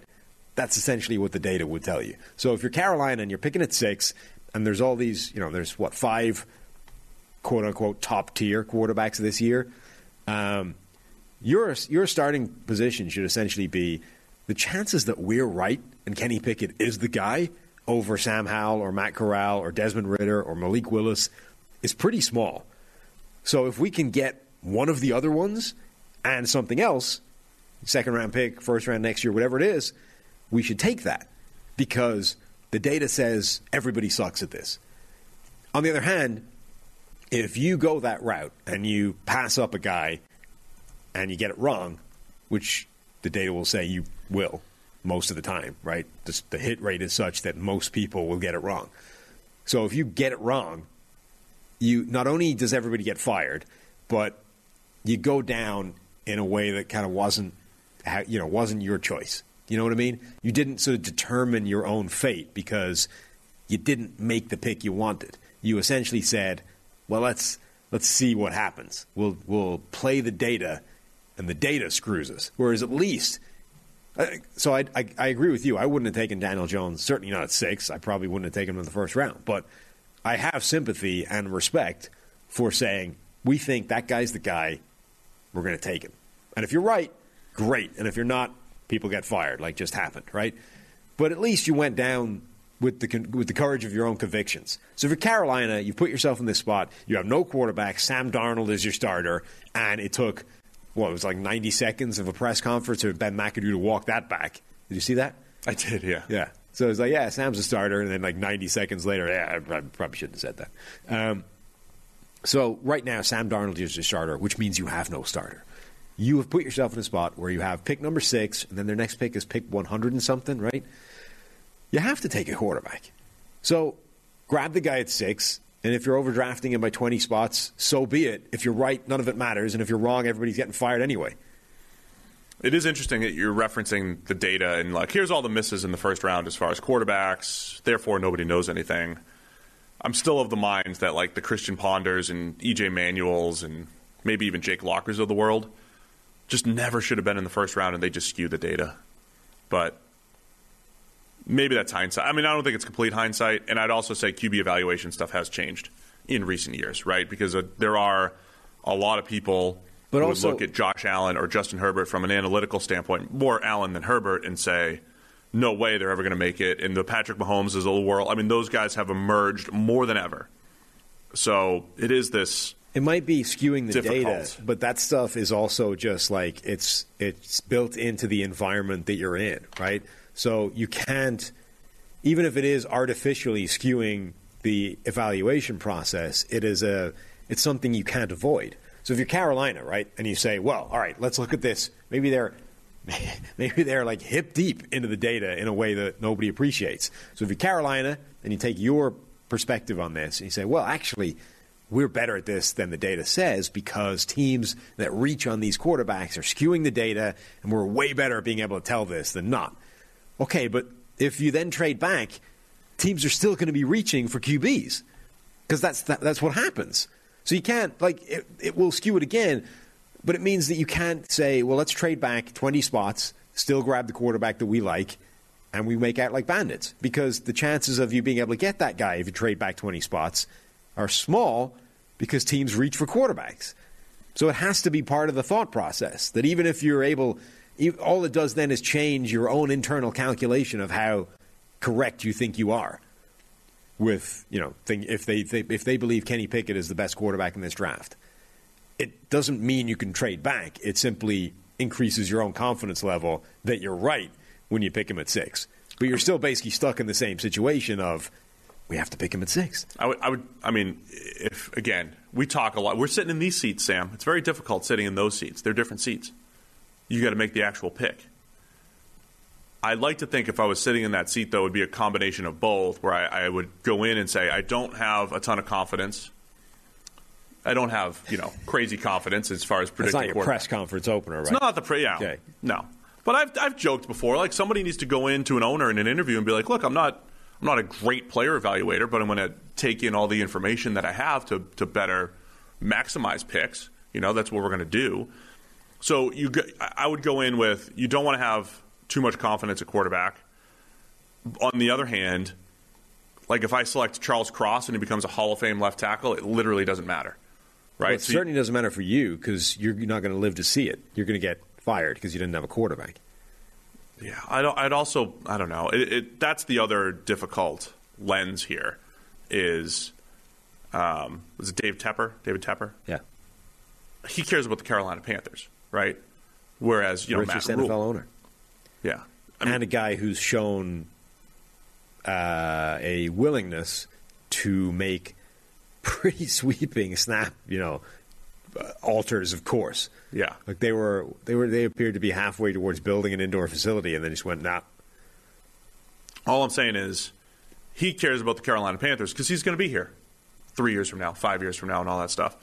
And that's what that's why team that's why it's very difficult for teams to like get over the hump sometimes because they have decision makers who are worried about next year and they have owners who care about long term and you have to have unity in that.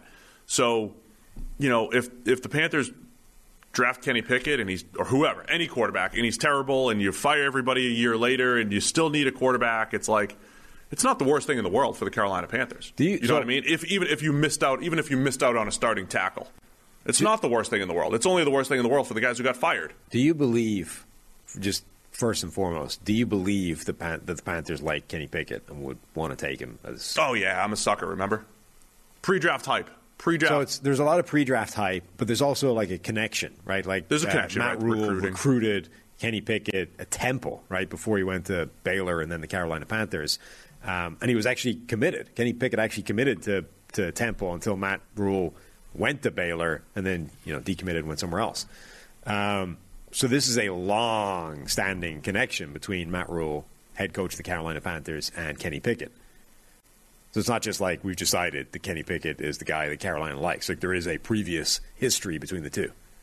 So No, I- you're, you're in. You're buying that. yeah, I'm buying it. I'm buying that they um, Panthers want Pickett. I kind of am as well. And if if that is real, I think they're taking you at six. I don't think I you- agree. because I I think ultimately, even if it might be a smarter thing, data wise or chances wise, to trade back and uh, r- like risk that you're going to get him later on.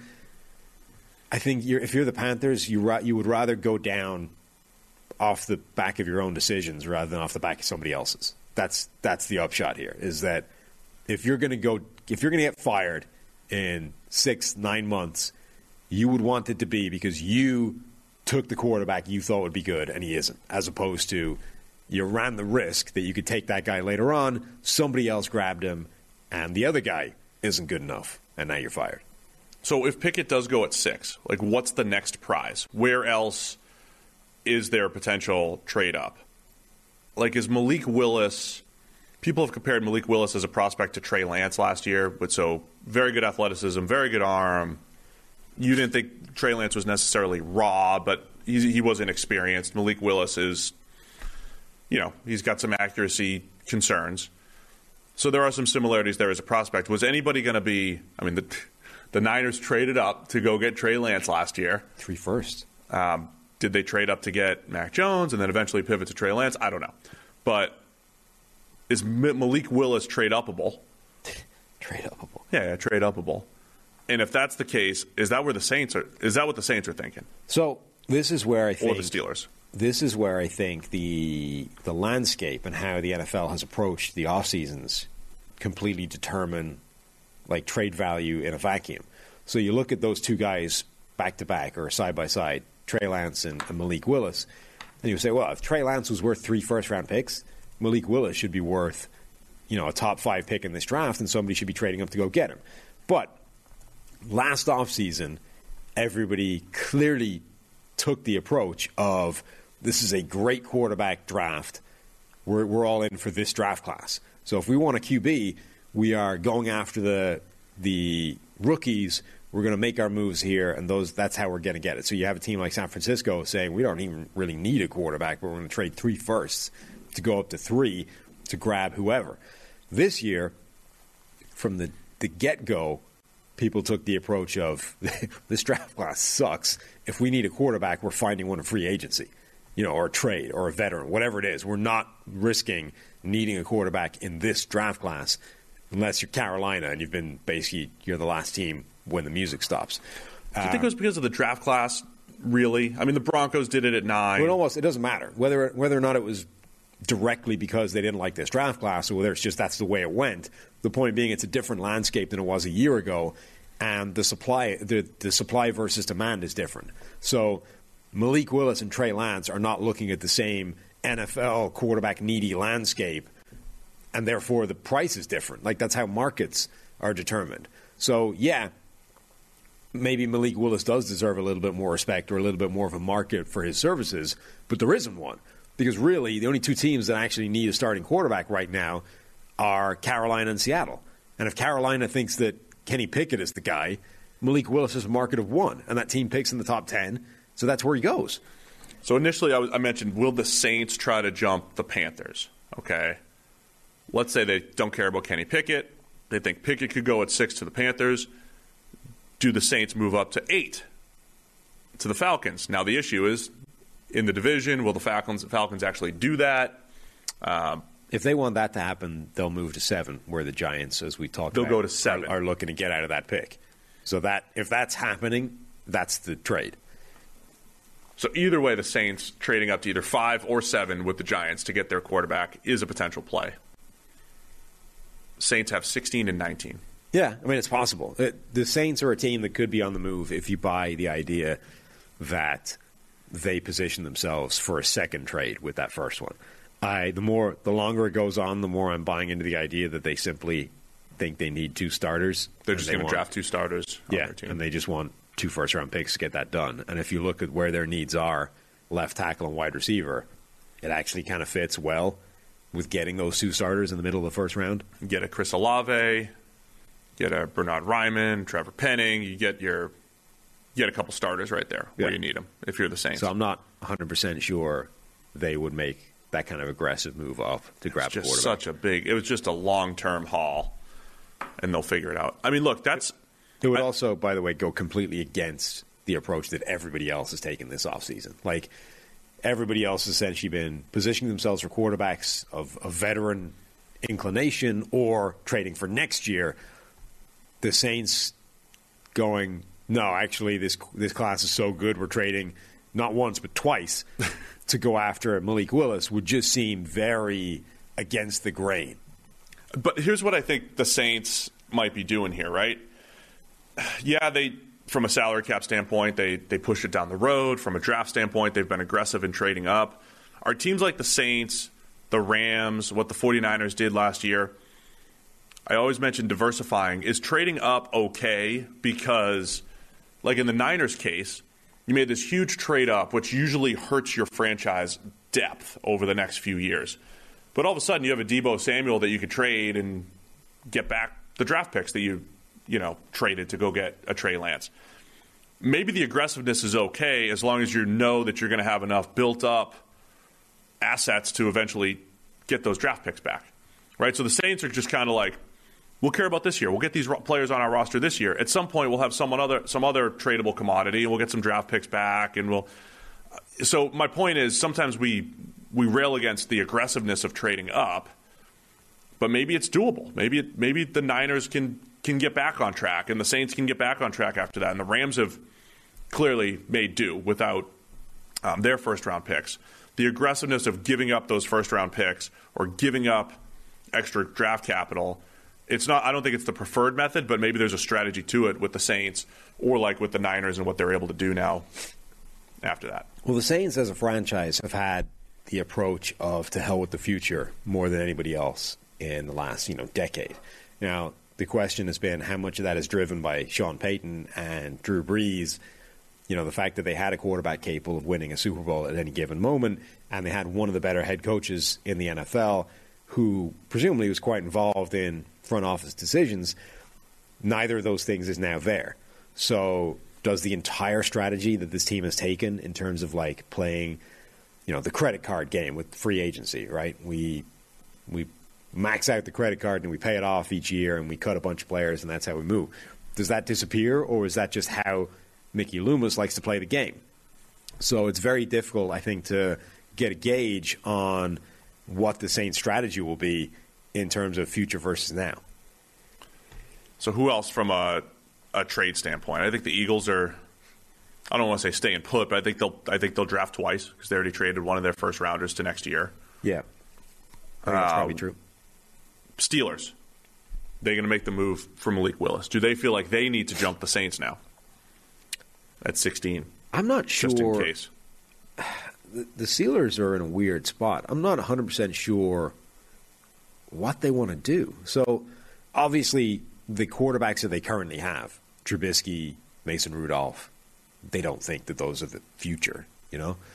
Trubisky has been signing the kind of deal where it's like, all right, it's worth a look, you know? Yeah, like if you me- end up being our starter, that's fine. But we're we're drafting someone. Probably, if it's if it's Like, the right, but it's it's also right like we we might draft somebody, but on the other hand, if we're stuck with you for a year, it's not the worst thing in the world. Um, you have this kind of incentive type of contract, and we liked enough of what we saw from you. Maybe there's something better there.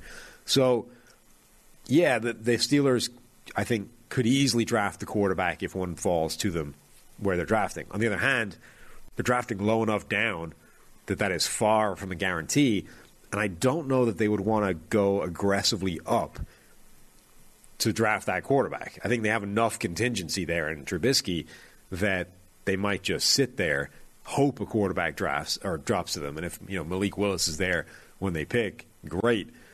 But if he isn't, I don't know that they're necessarily, you know, intent on getting that quarterback. And then you're stu- you're sort of in that situation of well, when are they going to be in a position to get one? They're kind of like you know they're almost in this Vikings world of you're probably too good to ever be picking in the top five, ten, but not good enough to be contending. They're picking again at 52. And by 52, I don't think you're going to see. I, I just, does, are there enough QB needy teams that the top six are all going to be gone? Top five are all going to be gone by 52. Are you going to still have like a Matt Corral option, a Desmond Ridder option at 52? I don't think so. I mean, maybe, but again, you're in that spot of like if you if you draft a quarterback at 52 and it's the fifth of the five that nobody really likes anyway, Yeah. like is that doing you anything? I'm just intrigued by the QB needy teams just doing it in the second. Taking it, like, what's the, eh, what are you going to do? Just take it in the second. Seahawks have 40 and 41. They could take somebody there. The Lions have 32 that we always talk about. They also have 34. Yeah. So they have a couple options late first and into the second. The Saints pick again at 49. They could draft a quarterback there. Steelers are at 52. So some of the teams that, you know, I mean- are in draft range there. The two guys we've talked about as being big projections, Matt Corral and Sam Howell, are perfect second round draft picks. Yeah. Like that is where you should draft those guys. The problem is that they're almost always overdrafted. So and I think that's like your your idea of well, teams reach on these quarterbacks that should never have been taken where they were. They're it's skewing the data. I think that's the case for second round quarterbacks as well. The strike rate for second round quarterbacks generally is terrible, but I think a big part of that is because a lot of second round quarterbacks end up getting drafted in the first round because we reach on them. But if Sam Howell and uh, Matt Corral end up drafted in the second round, like that is exactly where those guys should be.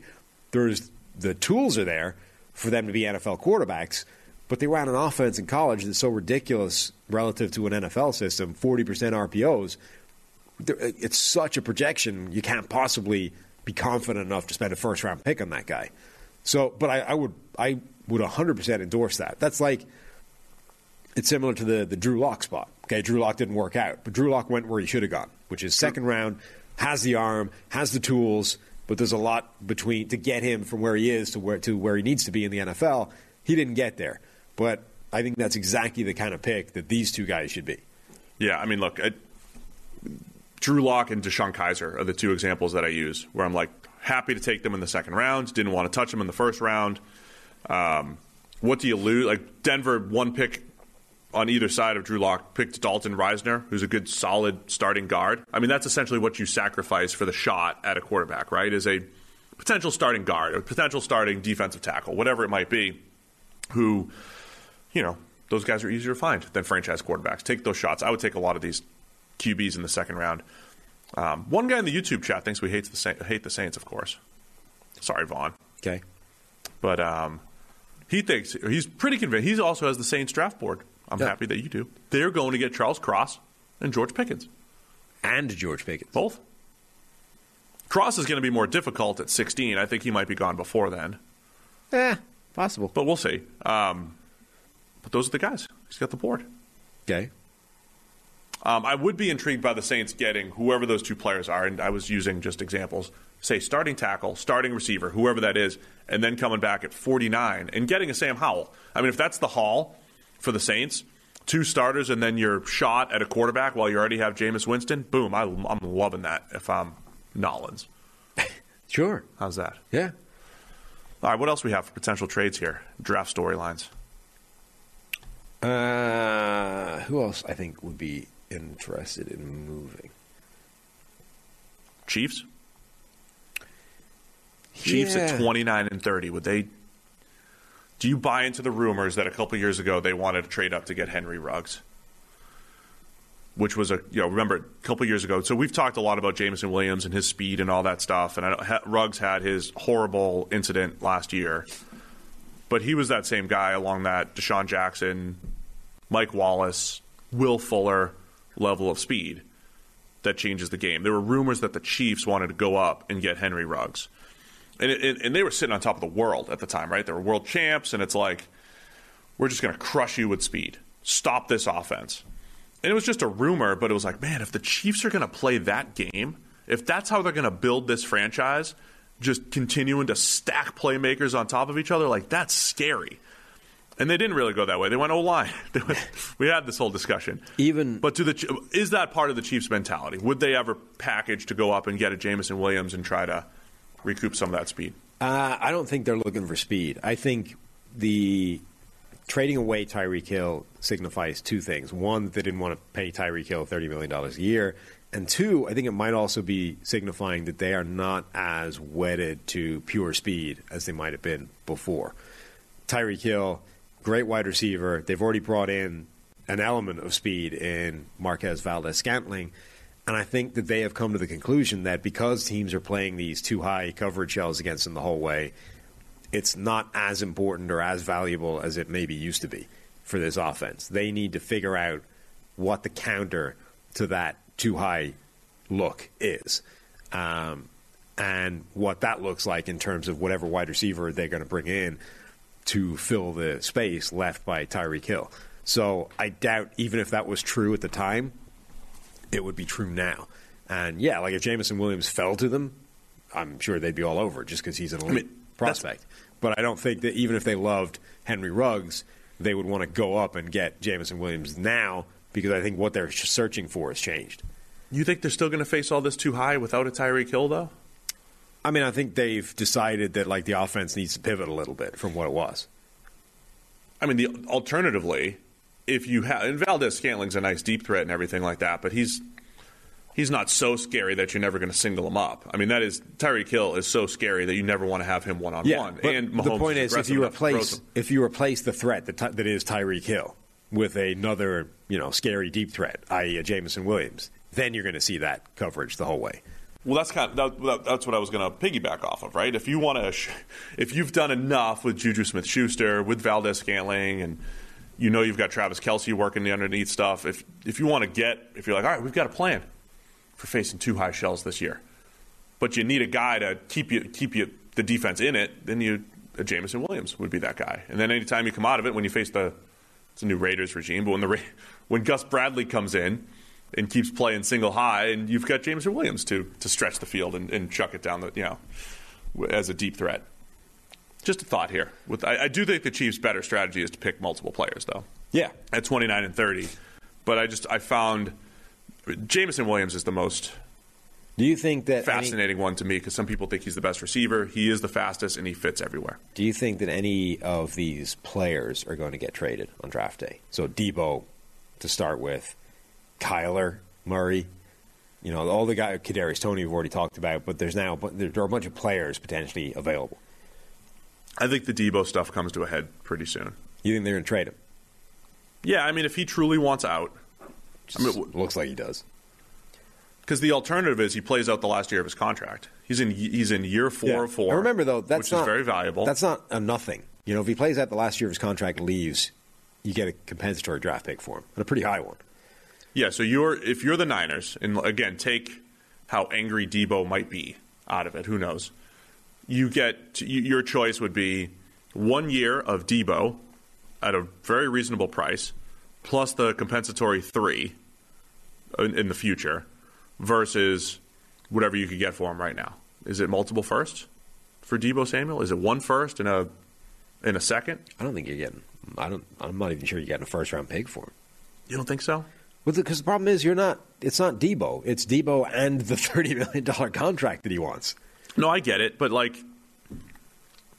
the Chiefs, probably not in it, but the Packers, would they do it? Like contract is so important with this stuff, and nobody wants that. Like the the Send value. to Detroit. a huge portion of the value of a Deebo Samuel is that right now he's not getting paid very much. So he's an absolute bargain for everybody. The second you have to pay him upwards of 25 million a year, the value in Deebo Samuel plummets. No, I get it. I understand. But I still think somebody, maybe not a first. But then if that's the case, if it's like one year of Deebo Samuel, you know, talk him, talk him back, talk him back in, get his mind right for the year. You get one year of service from him, and then somebody's going to pay him next year, and you get a three. Or you could franchise tag him. Like you like there's a lot the, the 49ers have a lot of leverage here. Yeah, you can tag them and really piss them off. Yeah, but the, so the the leverage of players now is diminished because they can't. There's no holdout. You're stuck holding in, you know, because you can't. The finding is too extensive for them to just go, nah, screw it. I'm not sure. Yeah, but they're leveraging Instagram more than ever. they are. You say players have no no, it's true. They have the Instagram leverage. they have the Instagram leverage. If you just delete your Instagram stuff, yeah, right? And then the the social media manager that's making, you know, the lowest salary in the building has to go talk to the GM Yeah. and the head coach and say, "All right, how are we handling this?" Yes. What's the Insta response? It's true. Um, but uh, so the 49ers, uh, if they can get a first round pick, it's probably worth trading. If they can't get a first round pick, you're weighing up a second round pick versus another year of Deebo, minimum, maybe two years if you franchise tag him, plus the third round pick that you're going to get back from him walking away and signing somewhere else.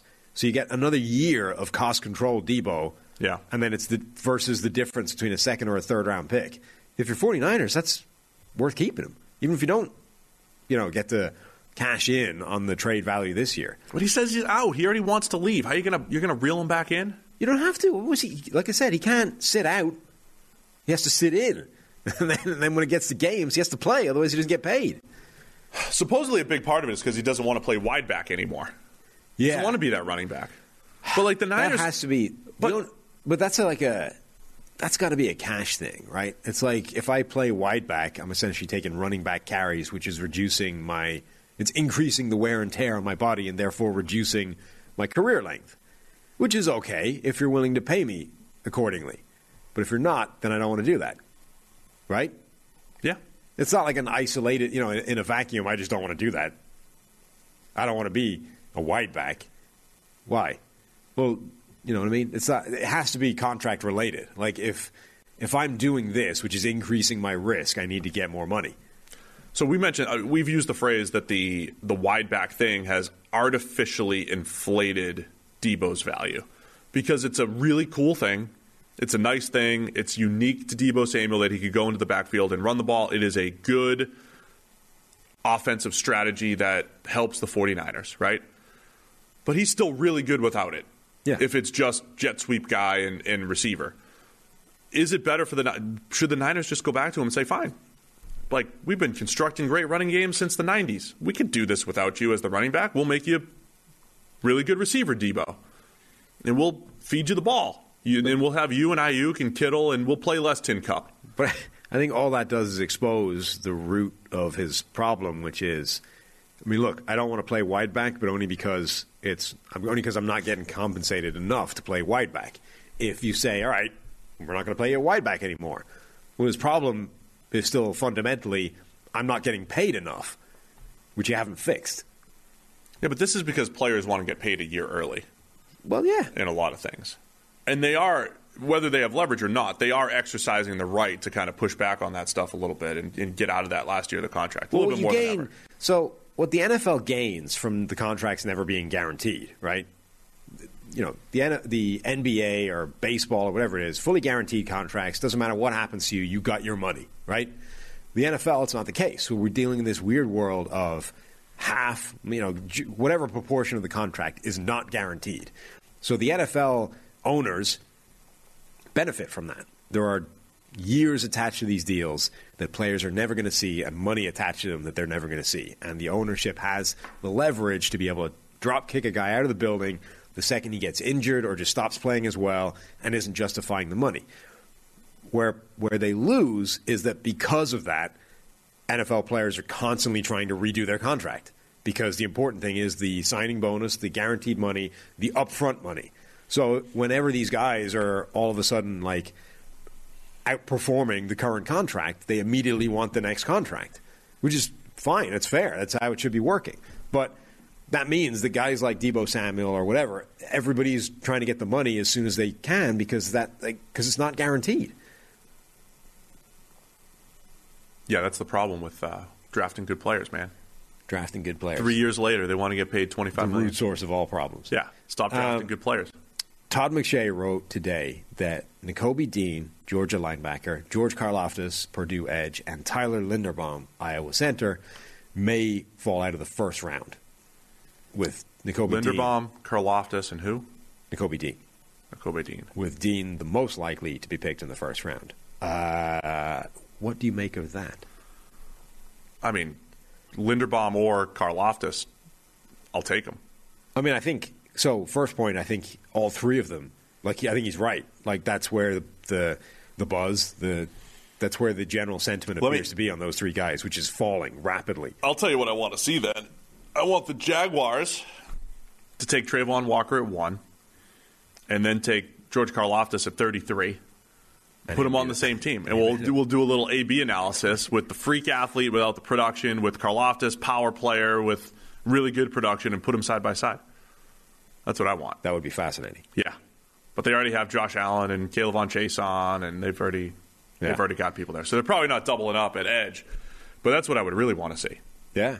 I mean, Karlaftis is, to me, he's the guy that's getting completely ignored this entire draft process while we focus on Travon Walker and Kayvon Thibodeaux's cryptocurrency and Aidan Hutchinson is, other, other than Stumpy That's- Arms, the complete profile. See, that's why I'm really intrigued by the Jets not touching a pass rusher in the top 10.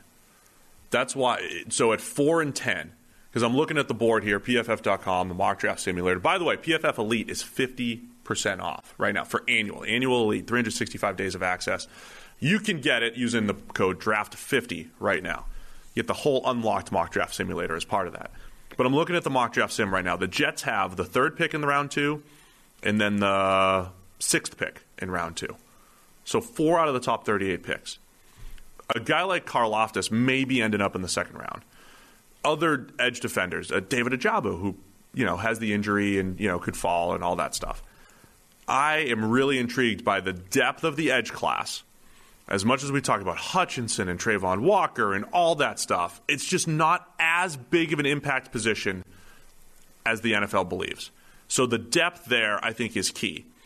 If I'm the Jets, if I could come away with a Sauce Gardner or a Derek Stingley, plus a wide receiver, a Garrett Wilson, a Drake London, whoever that is, I would rather have those guys at 4 and 10 then come back at 35 and at 38 and I can get two edge defenders. I can get a Karlaftis. I can get Ojabo. I can get both of those guys potentially. And there are your pass rushers. But I'll have my starters at corner. I start a CB1 and probably a wide receiver one, one, one and a half, we'll say, to go with Corey Davis and Elijah Moore and all that. That's what I want to do if I'm the Jets, instead of maybe, you know, Kayvon Thibodeaux or whatever else they would do there. I will Jermaine say Johnson. that the idea that the Bengals sitting at the bottom of the first round would pass on all three of those players if they were available at that point seems a little bit far fetched. Ooh, Karlaftis would be interesting there. I could see them passing on any given one of them for another one. But Linderbaum. Oh, no, I think Linderbaum, they pounce on that. I think they pounce, center. They could pounce on any of them. But the idea that, that, that they would go for all three of them, no, for presumably like a corner or something, would seem unlikely to me. No, because I think the the moves that the Bengals made, getting Ted Karras who could play center or guard, um, getting their starting guard with Alex Cappa, they've got the flexibility to draft a center now. And if, Yeah. if Tyler Linderbaum is there, Karras moves to guard, and you you have four fifths of your offensive line overhauled this offseason. And at some point, And that's a huge win. Yeah, and at some point, like the again the the certainty, the confidence degree that you have that Linderbaum will be a very good NFL player becomes too valuable to ignore. Like, okay, it might not be worth taking him in the top ten because he's a center and he's a little bit undersized and blah blah blah. But at some point, like t- that guy's the best center prospect we've seen come into the NFL in the better part of a decade yeah. and the other ones have been like you know Frank Ragnow is in that category, and he's one of the best centers in the NFL. Like at some point, you have to say, okay, screw it. Like at the low end of the first round, this guy is just too good. Ten to year ignore. starter, man. You get that ten year starter because it's a center. Right. Why wouldn't you? Um, and Karlaftis, I think, is just getting undervalued at this point because he's now in that world of being trapped between the guys where all the attention is going. Those top guys, the Travon Walkers, Thibodeaux, um, Hutchinson, and also Jermaine Johnson is squeezing himself into that group. And then he's ahead of the bottom of the first round intriguing speed rushers, the Boye Mafe's, the Drake Jacksons, the those guys. He's the guy that's sort of trapped in between that on his own little island. And it just seems nobody's paying attention to him. Karlaftis. Yeah. Yeah. But like his tape is really good. That he's a really good player. It is. It's because he doesn't have anything freaky as far as the workout goes, right? Good vertical, good broad, shuttle's pretty good, mid mid tier forty and get off and all that stuff. Mid tier arm length, like there's nothing special from a workout standpoint with Karlaftis. And again, so in uh, in a lot of the pre-draft studies that I'm doing over here, I mean, when you there, there's a couple ways to look at this, right? If you look at average measurables for for say first round prospects or whatever it is, on one hand, you would look at it and say, in order to get drafted in the first round, you need to you know have X, Y, and Z, right? On the other the other way of looking at it is like, here's what the NFL values in first round prospects, which I think is the right way to to look at it. An edge defender, safety, corner, I mean, you see massive differences in 40 time, massive differences in all of the measurables basically. First round picks in general are better athletes. Because it, just to me that that just shows, you know, the NFL that's what they're that's what they're willing to bank on a little bit more. They want to bank on that. And um, trying to pull it up here. First round athlete like the the first round edge defenders, four six seven forty is the average. You know, Karlaftis is is lower than that. Um, it's got the, the best broad, best vertical, best shuttle and cone. uh, You know, when you compare to other other rounds, I mean, it's it's like drastic differences. The NFL is far more willing to bet on athleticism, particularly in the first round, particularly at a place like edge defender. So a guy like Karlaftis is is probably below a bunch of that profile. Yeah, I just think that like him, the fact that he's being overlooked a little bit makes sense. If that leads to him falling all the way to the bottom of the first round and maybe beyond into the second round, that I think is crazy. Very good value there, if that's the case. I mean, the Packers uh, like to have that depth edge. They could be the team. The Steelers are in play for every good edge defender and or receiver, right? Any of those guys that potentially fall. And then what do you think about Nakobe Dean slipping? With Dean, I get it a little bit. I think he's a really good player. Uh, they're you know the NFL's worried about size just a little bit, and then you worry about cleanliness at the second level. Cleanliness. Cleanliness. He was clean, quite a bit. Huh. He was he was kept clean by the incredible defensive front that we've talked about ad nauseum, right in Georgia, and so there is, and that is a huge part of linebacker play, right? Those are like the old football adages. I need this nose tackle. I need this dude to eat up blockers, keep the linebackers clean, and all that stuff. I mean, that is a real thing. And if you're worried about him taking on blocks at the next level, yeah, I could see I could see the NFL saying, yeah, maybe not. Dean is the is the one guy who isn't getting the Georgia bump. Like that when you look at that defense, because the other guys that are getting because the other guys are oversized, fast, twitchy monsters. Yeah, and he hasn't he hasn't run essentially. He hasn't sh- done a complete workout to disprove any of that. But when you look at it, like we're losing our minds over Travon Walker, we're losing our minds over Jordan Davis after his combine. Devonte Wyatt a little bit quieter, but at least it hasn't been damaging him. Um, Lewis Cine's getting a ton of hype. Uh, the other linebacker is getting hype as well. Like Trey, this is Quay Walker. yeah, this is a defense loaded with players, and Nakobe Dean, who was arguably the best player on the defense, is the one guy who's not getting that kind of boost of, oh, look how amazing this defense was, and he's he was a standout on it. All of a sudden, and this has been a while, like when um, Bob McGinn has this feature every year where he sort of goes through uh, things that scouts have told him and personnel people and whatever. And there's a lot of interesting nuggets in there. Now it's anonymous scouts, so how much you weight you want to put on that is entirely up to you. All the weight. I put all the weight on it. but there were a lot of comments in that from multiple places that were very, very low on Nakobe Dean, like talking about him as a third round player, etc. This was a while ago. And then you couple that with the fact that he hasn't had the boost that, if anything, his stock seems to be going in the opposite direction. Where's my draft board? He then hasn't put up the kind of workout numbers that would dispel any of these things. Um, and again, it just seems like a guy who is getting slept on. I, I think the problem there is you have Devin Lloyd, who I think is the consensus number one linebacker. You have Dean. We have him second on our draft board at PFF. Quay Walker, the guy that we mentioned from Georgia, who's you know probably better. I mean, it's not like his production. He's kind of another Georgia player who doesn't have the best production, but has all the measurables and all that stuff, which is which is um, more palatable at linebacker. We'll say, right? You, you, there are more linebackers who uh, project based off of measurables a little bit better than they do at production, right? Versus defensive line. But I think you're looking at this linebacker class. Troy Anderson from Montana State, uh, Leo Chenal from from Wisconsin. There are some starting caliber players that are going to get drafted on day two. Various Chad Muma from uh, from Wyoming.